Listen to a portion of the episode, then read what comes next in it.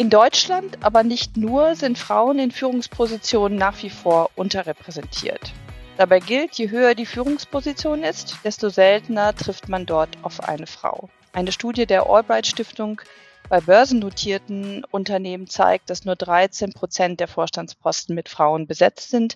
In Aufsichtsräten liegt der Frauenanteil etwas höher, bei immerhin 33 Prozent, aber weibliche Aufsichtsratsvorsitzende muss man mit der Lupe suchen. Nur sechs Prozent sind hier Frauen. Mit einer Frau, die es bis in die Top-Positionen der Wirtschaft geschafft hat und aus der IT kommt, mit der wollen wir heute sprechen. Wir, das sind Vivian Schiller und Angela Karell von She4What, She4IT, dem Adesso Podcast für mehr Frauen in der IT-Branche. Und heute gehen fünf schnelle Fragen an Christine Regitz zum Thema digitale Transformation, Themen, Perspektiven und Frauen. Ja, äh, ich sage auch nochmal Hallo und herzlich willkommen in mhm. unserem Podcast. Ähm, und wie schon angekündigt, haben wir heute Christine Regitz zu Gast und sie ist äh, Aufsichtsrätin bei der SAP und auch äh, die neue Präsidentin der Gesellschaft der Informatik und bekleidet noch ganz viel weitere Ehrenämter, aber auch noch ganz viele weitere Top-Positionen. Und mit ihr wollen wir heute sprechen. Und äh, wir freuen uns, dass Sie da sind. Ähm, wollen Sie vielleicht noch selber was zu sich sagen oder sollen wir einfach direkt mit den Fragen loslegen? Ja, erstmal ganz herzlichen Dank für die Einladung. Ich freue mich sehr, dass ich heute bei Ihnen sein darf. Und ich glaube, wir können einfach direkt in das Fachliche. Sehr gut, genau. Zuvor haben wir natürlich immer die erste Frage, die ist bei allen Podcasts gleich. Wann haben Sie sich Ihren ersten Rechner gekauft? Wissen Sie, als ich die Frage von Ihnen ja bekommen habe im Vorfeld, äh, muss ich sagen, das war sehr spät, äh, irgendwann in den 2005, 6 oder 7er Jahren erst. Ähm, das lag einfach daran, dass zu der Zeit, als ich mich erstmal mit der Informatik beschäftigt habe, nämlich in der Schule als Zusatzfach, wir für die komplette Klasse einen einzigen Computer hatten. Es war damals überhaupt nicht üblich, dass es irgendwie jemand zu Hause einen Computer hatte. Und der erste ähm, Schulkollege von mir, den ich kannte, der einen eigenen hatte, das war auch tatsächlich jemand, äh, also aus einer Arztfamilie und der hatte einen Apple und das war mhm. überhaupt nicht vergleichbar mit dem Commodore, der in der Schule stand. Und danach an der Universität äh, habe ich mir dann tatsächlich für die Diplomarbeit einen Computer, einen Atari ausgeliehen, um die zu schreiben. Meine Seminararbeiten habe ich alle noch mit der Schreibmaschine geschrieben. Und als ich dann anfing zu arbeiten, also so gesehen an der Universität gab es dann auch die ein oder andere PS2. Das war so der Megacomputer dieser Zeit, heute äh, mit einem geradezu lächerlichen äh, Leistungsspektrum.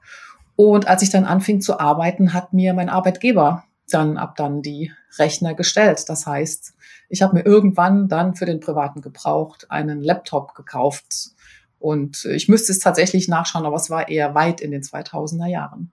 Mhm. Haben Sie, ähm, als Sie anfingen zu arbeiten und einen Laptop hatten, gut, Sie haben in der IT-Branche gearbeitet, aber ich kann mich noch gut daran erinnern, als ich 92 äh, meinen ersten Job hatte, da hatten wir in einem Büro drei ja, Frauen, das war ein sozialwissenschaftliches Forschungsinstitut. Drei Frauen saßen, wir hatten einen Rechner. Man kann sich eigentlich heute gar nicht mehr vorstellen, wie man da hat arbeiten können. Also eigentlich nur ein Drittel des Tages irgendwie. Äh, ja. Aber Sie waren ja in der IT direkt. Genau, ähm. korrekt. Ich habe halt, also ich muss vorschlagen, ich war schon als Werkstudentin beim, beim Energieversorger mhm. und da war es auch so. Da gab es Computer, aber die waren tatsächlich natürlich für alle. Und bei Werkstudenten zu der damaligen Zeit war das natürlich auch völlig verständlich. Und als ich dann bei IDS Share anfing, äh, habe ich tatsächlich meinen eigenen Computer ähm, gehabt. Allerdings muss ich dazu sagen, äh, ich habe mit meinem Chef zusammen im Büro gesessen und wir hatten nur ein Telefon. Ah, okay. immerhin mussten Sie sich auch was teilen. Ja, genau. Mm, Sie gestalten ja aus unterschiedlichen Führungspositionen heraus die digitale Transformation, wenn man das große Wort mal in den Mund nehmen will, wesentlich mit. Ähm, was sind Ihrer Meinung nach die zentralen Fragen, auf die wir in den kommenden Jahren Antworten entwickeln müssen? Ich glaube, die große Frage ist rund um den sogenannten Fachkräftemangel. Ähm, mhm. Weil was wir heute sehen, ist ja, dass die Informatik ist ja ein Querschnittsfach. Ähm, und wir sehen, dass diese Informatik oder nennen wir es Automatisierung oder auch Digitalisierung äh, in alle Branchen reingeht. Mhm. Und dass wir ganz viele Herausforderungen haben werden, jetzt vielleicht weniger in der ähm, IT-Branche als sich, weil da die Leute entsprechend vorgebildet kommen mit einer entsprechenden ähm, auch Neugierde auf die Themen. Ich glaube, wir werden die große Herausforderung haben, in den äh, Berufen, die man nicht sofort auf dem Bildschirm hat und gerade auch in den Ausbildungsberufen. Weil was Sie heute sehen, und das betrifft in erster Linie die Menschen, die schon in, äh, also quasi im Beruf sind, die müssen sich ganz stark mit der Digitalisierung ihres Berufes auseinandersetzen. Also wenn Sie sich heute angucken, wenn Sie sich Ihre Heizung angucken, ähm, ist das ein hochkomplexes Gerät. Gucken Sie sich Autos an. Vor 20 Jahren waren Autos in, im Wesentlichen äh, Mechanik und heute sind sie eigentlich Computer auf vier Rädern. Das heißt, sehr viele Berufe werden sich drastisch verändern und wir müssen die Menschen mitnehmen, die in diesen Berufen drin sind. Und gleichzeitig ändern sich die Berufsbilder als solche und wir werden ganz viele Fachkräfte brauchen, die diese, äh, zum einen diese Domäne, also dieses berufsspezifische vermischt oder mischen können mit den Anforderungen, die über diese Digitalisierung kommt. Das ist, glaube ich, eine große Herausforderung, vor der wir stehen. Und die zweite ist zu sehen, dass die Digitalisierung ähm, ja weniger die Technologie ist, ähm, die da jetzt plötzlich neu um die Ecke kommt und die wir neu denken müssen. Die Technologie ist quasi nur der Enabler. Was wir neu denken müssen, sind ja Geschäftsmodelle und Geschäftsprozesse, die sich ändern werden durch diese Digitalisierung.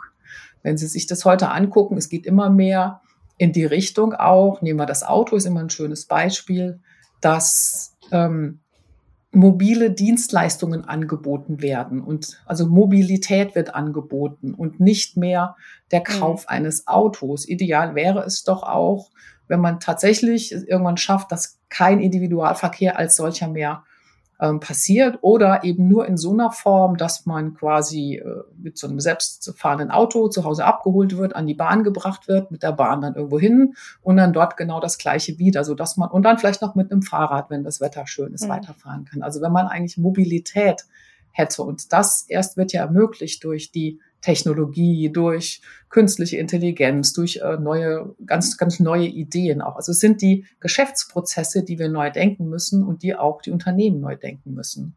Mhm. Und übrigens natürlich auch der Staat. Das haben wir jetzt ja gerade gesehen, dass es an der mhm. Stelle natürlich auch noch sehr viel Nachholbedarf gibt.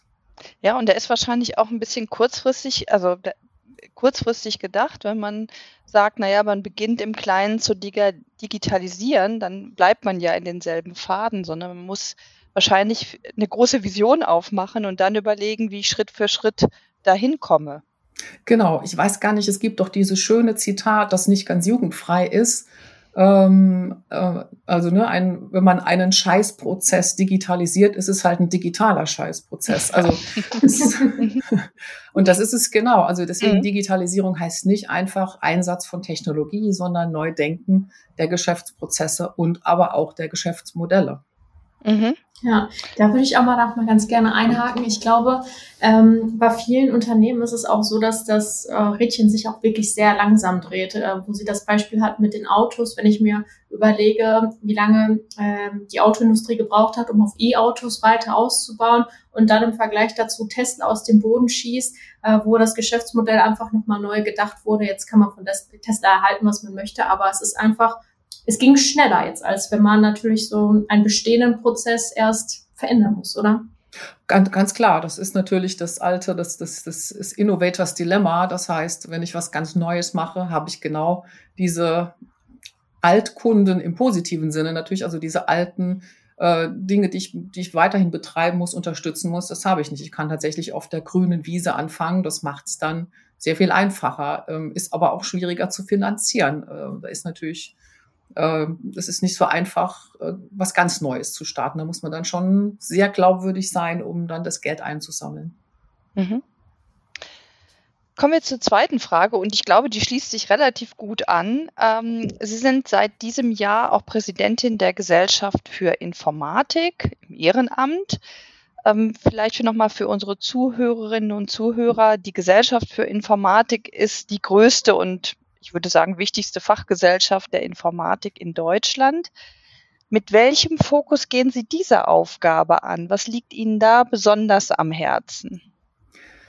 Ähm, genau, wir können sehr, sehr schön anknüpfen. Also zum einen ähm, möchte ich klarstellen, dass wir Informatik in die Schulen bringen müssen.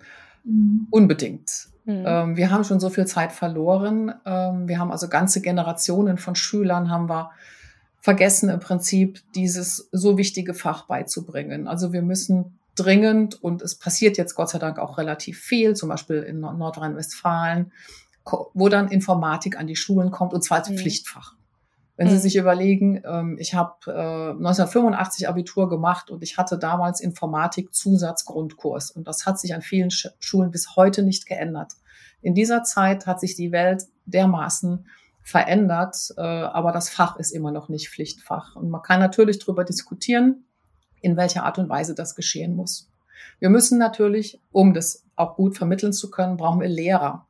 Äh, wir bilden viel zu wenige Informatiklehrer mhm. in Deutschland aus. Da müssen wir ganz, ganz massiv aufbauen. Ähm, weil erst dann kriegen wir auch, wenn dieses Fach äh, breitflächig in Schulen eingesetzt wird, wirklich in allen Schulen, also gerade auch in den berufsbildenden Schulen, ähm, erst dann kriegen wir die Menschen auch dazu, wahrscheinlich sich viel stärker damit auseinanderzusetzen, weil dann einfach ist es in der Schule. Also das ist für mich was Informatikbildung. Mhm. Aber nicht nur mhm. in den Schulen. Es gibt ja dieses ich nenne es immer, die, es gibt so viele Menschen, die mit einer gewissen digitalen Sorglosigkeit durch die Welt laufen. Ähm, die benutzen zu Recht äh, soziale Medien, Messenger-Dienste, verstehen aber nicht, was sie damit äh, von sich preisgeben und mhm. was das bedeutet. Also Bildung im breitesten Sinne, dieses berühmte Digital Literacy, dafür gibt es gar keine schöne deutsche Übersetzung. ist ein ganz, ganz wichtiges Thema und äh, dass wir die Bevölkerung in die Lage versetzen, zum einen über halt natürlich Information und Ausbildung, dass sie das verstehen, aber zum anderen auch äh, ihnen helfen, ähm, sehr einfach äh, dann auch die Technologie zu nutzen. Also Verschlüsselung für jedermann zum Beispiel, dass man E-Mails verschlüsseln kann, sehr einfach, diese Volksverschlüsselung. Das mhm. müssen wir, auch da müssen wir sehr stark werden. Also ich möchte im Prinzip an der Stelle sehr stark werden. Natürlich ist der Fokus für mich damit auch mehr Mädchen und Frauen in die Informatik zu bekommen. Ähm, ich glaube aber, wenn wir das Thema angehen, ganzheitlich, dann kommen da auch mehr Mädchen bzw. Frauen ähm, mit mhm. rein. Mhm. ja. Vielleicht hake ich da noch mal, äh, gehe ich noch mal einen Schritt zurück ja. zu den Lehrerinnen und Lehrern. Ähm, ich habe mal versucht herauszufinden, wie viel äh, Lehrstühle für Hochschuldidaktik wir eigentlich haben in Deutschland und war ganz erstaunt. Also das sind ja ähm, die Fachdisziplin, die eben auch dafür zuständig ist, dass Informatiklehrerinnen mit ausgebildet werden. Und war doch ganz erstaunt, dass an vielen pädagogischen Hochschulen oder an Hochschulen, an denen Lehrerausbildung stattfindet, gar nicht immer auch wirklich ein äh, Informatik-Lehrstuhl da ist, der sich explizit um didaktische Fragen äh, kümmert, sondern einfach, äh, dass vielleicht irgendwie mitgemacht wird. Und ähm, da war ich schon ein bisschen erschreckt und da habe ich gedacht, wenn man jetzt wirklich das vorantreiben will, dann braucht man doch eigentlich die Besten, wenn man sich wünschen könnte, die das in die Schule treiben. Wie, wie, wie kriegt man das hin hier in Deutschland und das auch noch schnell? Genau, das ist genau das das ist genau das Problem. Sie sprechen genau das Problem an. Also sie kriegen das halt nicht schnell gelöst. Ähm, wir haben mhm. viel zu wenig von diesen Lehrstühlen, viel zu wenig Ausbildungsmöglichkeiten. Ähm, wir müssen an der Stelle politisch aktiv werden. Das geht nicht anders. Das muss von oben politisch gewollt sein. Und äh, da kommen Sie natürlich gleich in die Situation. Bildung ist ein föderales Thema, also Bundeslandverantwortung. Mhm. Ähm, aber deswegen müssen wir aufklären, wir müssen aufzeigen, transparent machen wo ist äh, Informatikunterricht, an welchen Schulen. Äh, wir wollen auch sichtbar machen, welche, wo, wo gibt es Informatiklehrer, dediziert Ausgebildete. Und wir müssen natürlich da Druck machen auf der politischen Ebene, damit mehr, mehr Lehrer in Informatik ausgebildet werden. Wenn Sie sich die Zahlen heute angucken, das ist eine erschreckend kleine Zahl, die jedes Jahr die Hochschulen verlässt. Und das ist für mich ja auch das, das Allerwichtigste. Das ist die Grundvoraussetzung. Und Sie müssen das das Dramatische ist, wenn Sie heute die Lehrer ausbilden, dann brauchen die ja schon alleine vier, fünf, sechs Jahre, bis sie fertig sind, bis sie ihr Referendariat an Schulen anfangen können. Das heißt, wir verlieren jetzt die nächste Generation an Schülern, weil wir auch nicht über genügend Lehrer verfügen, weil natürlich die Schüler kommen jetzt in die Schule oder wechseln jetzt in eine andere Schulform. Also das ja. ist ein, ein, großes politisches Thema auch an der Stelle und ich glaube, damit ist auch eine meiner weiteren Aufgaben sehr klar, dass an der Stelle wir die Politik da auch ähm, quasi ein bisschen ähm, auffordern müssen und da viel stärker aktiv zu werden. Mhm. Ja, ich glaube, auch eine gute, gute Übersicht äh, gibt's, gibt auch das MINT-Barometer, äh, wo in welchem Bundesland schon das äh, Pflichtfach Informatik eingeführt genau. worden ist oder wo es als Wahlfach gibt. Das können wir bestimmt auch noch in die Shownotes äh, hinterher packen, da kann man noch mal eine gute Übersicht äh, finden. Er ist auch tatsächlich schön aufgeteilt, äh, wie Jungs und Mädchen äh, sich für MINT-Berufe begeistern lassen.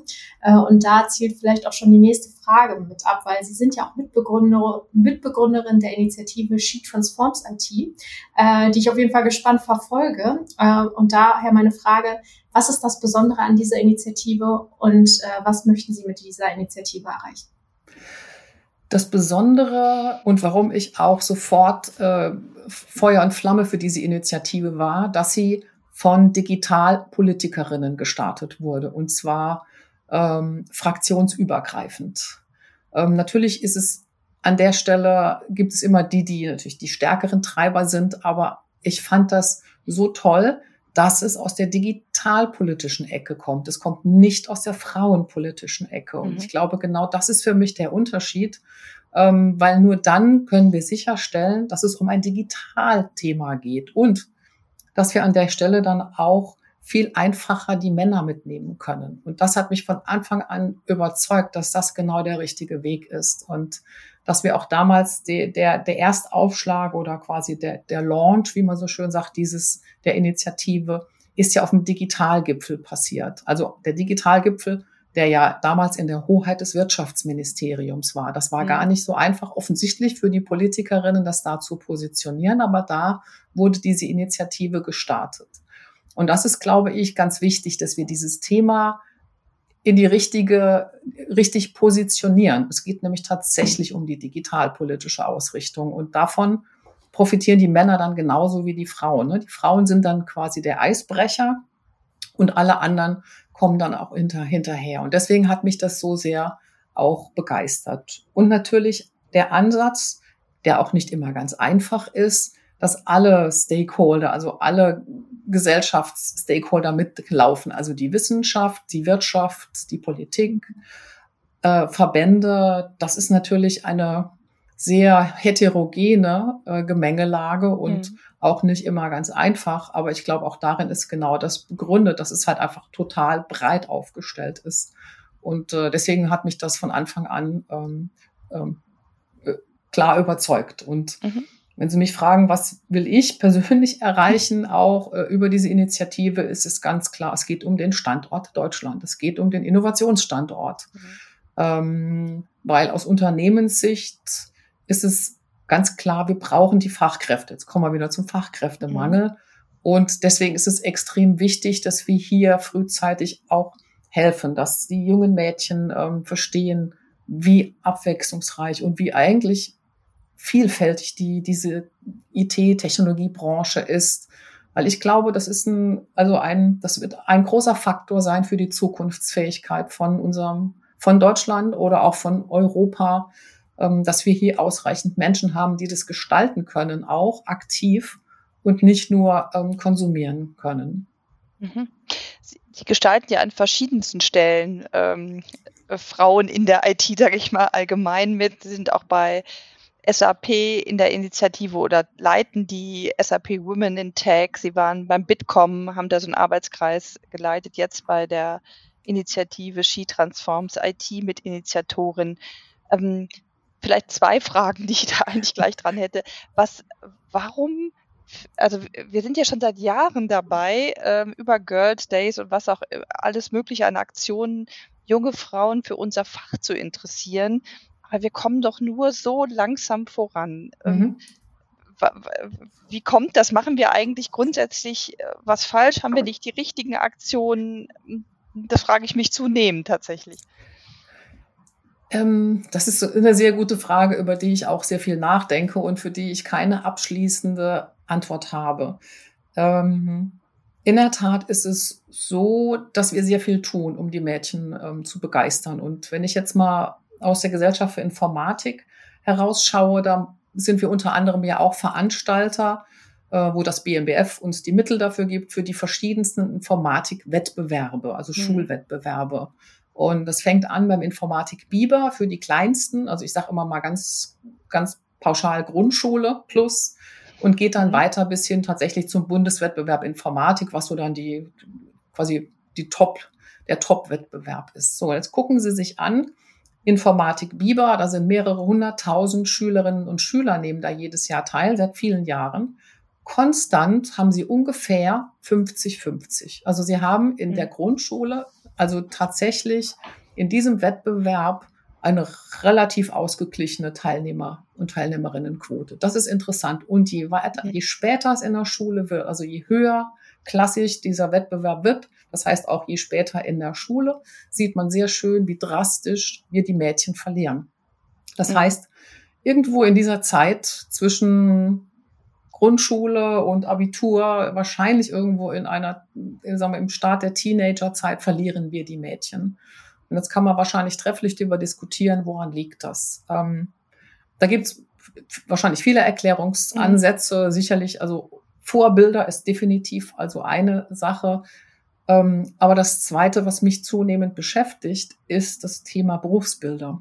Ähm, mhm. Und auch an der Stelle hat sich so wenig getan, zumindest das, was ich äh, so erlebe, zwischen dem, als ich damals in der Berufsorientierung war und äh, bei den heute, bei den Mädchen heute. Wir hatten es auch vor kurzem uns nochmal angeschaut und in der Tat, wenn Sie sich angucken, wie dieses Fach beworben wird, ähm, in, gerade in, der, in Berufsberatungs- oder Berufsberatungskontexten, dann werden genau die Dinge, die wichtig sind für dieses, also die, die Skills, die man dafür braucht, mhm. werden nicht, hervor, nicht hervorgehoben.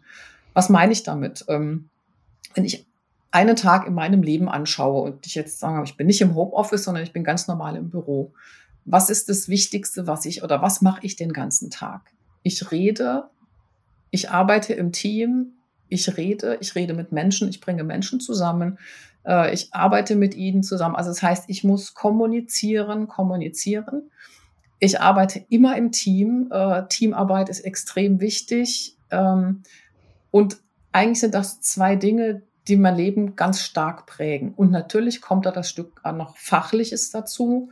Aber ich muss ganz klar sagen, und das ist auch nicht IT-spezifisch oder Informatik-spezifisch, das hört man von vielen Disziplinen. Im Studium lernt man gewisse Grundkonzepte, man lernt abstraktes Denken, man lernt Problemlösung. Aber das richtig Inhaltliche, das Branchenspezifische, das lernt man sowieso später dann im Beruf.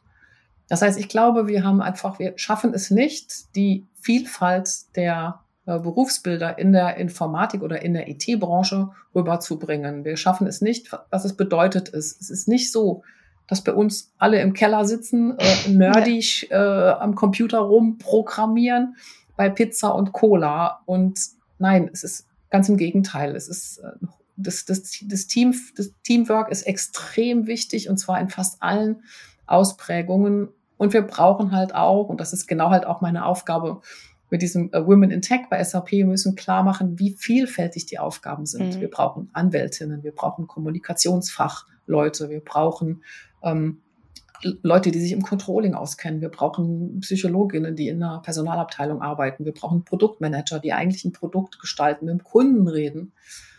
Also übersetze mhm. Kundenanforderung äh, in etwas, was, was, was technisch sein könnte. Das heißt, mhm. Programmieren ist der aller, aller geringste Teil.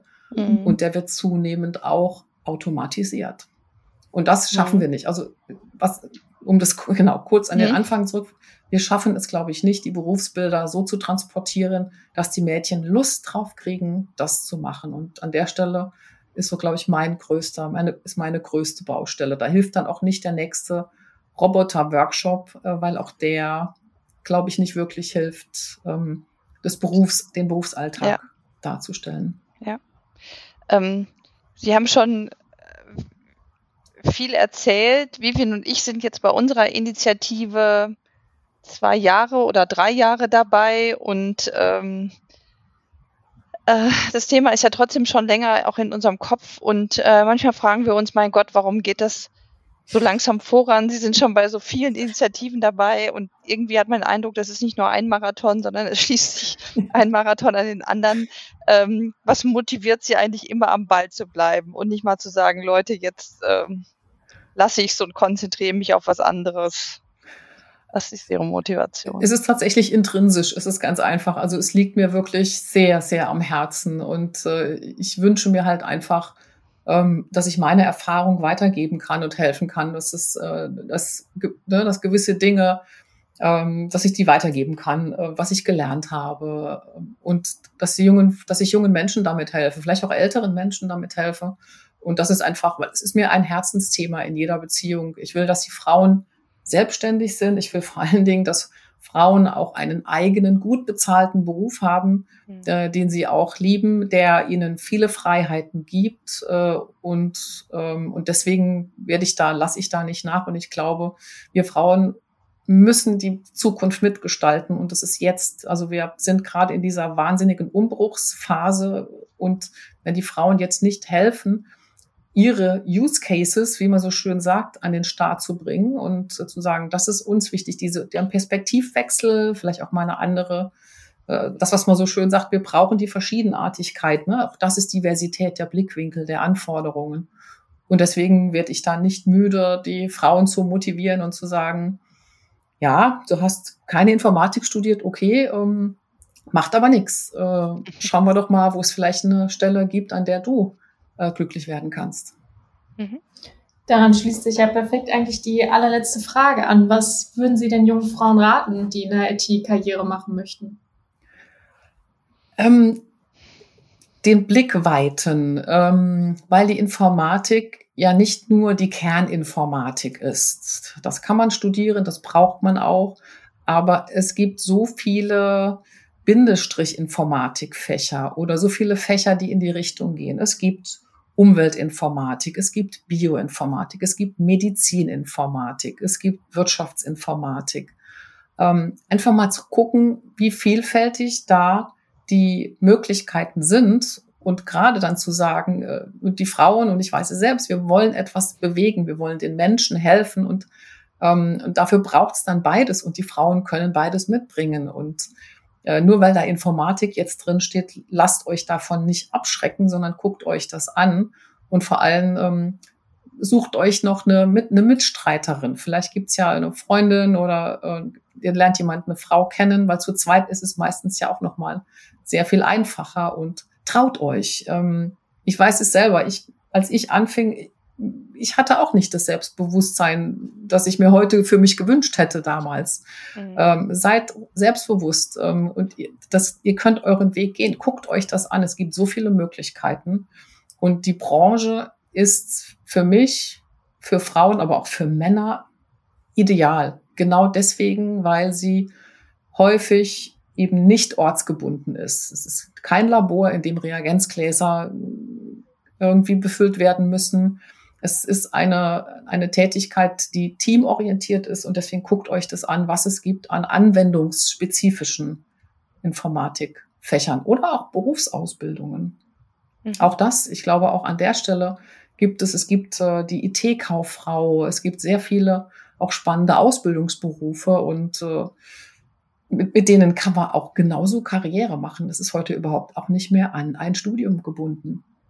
Ja, vielen Dank. Das waren fünf Fragen an Christine Regitz. Vielen Dank, dass Sie heute hier waren.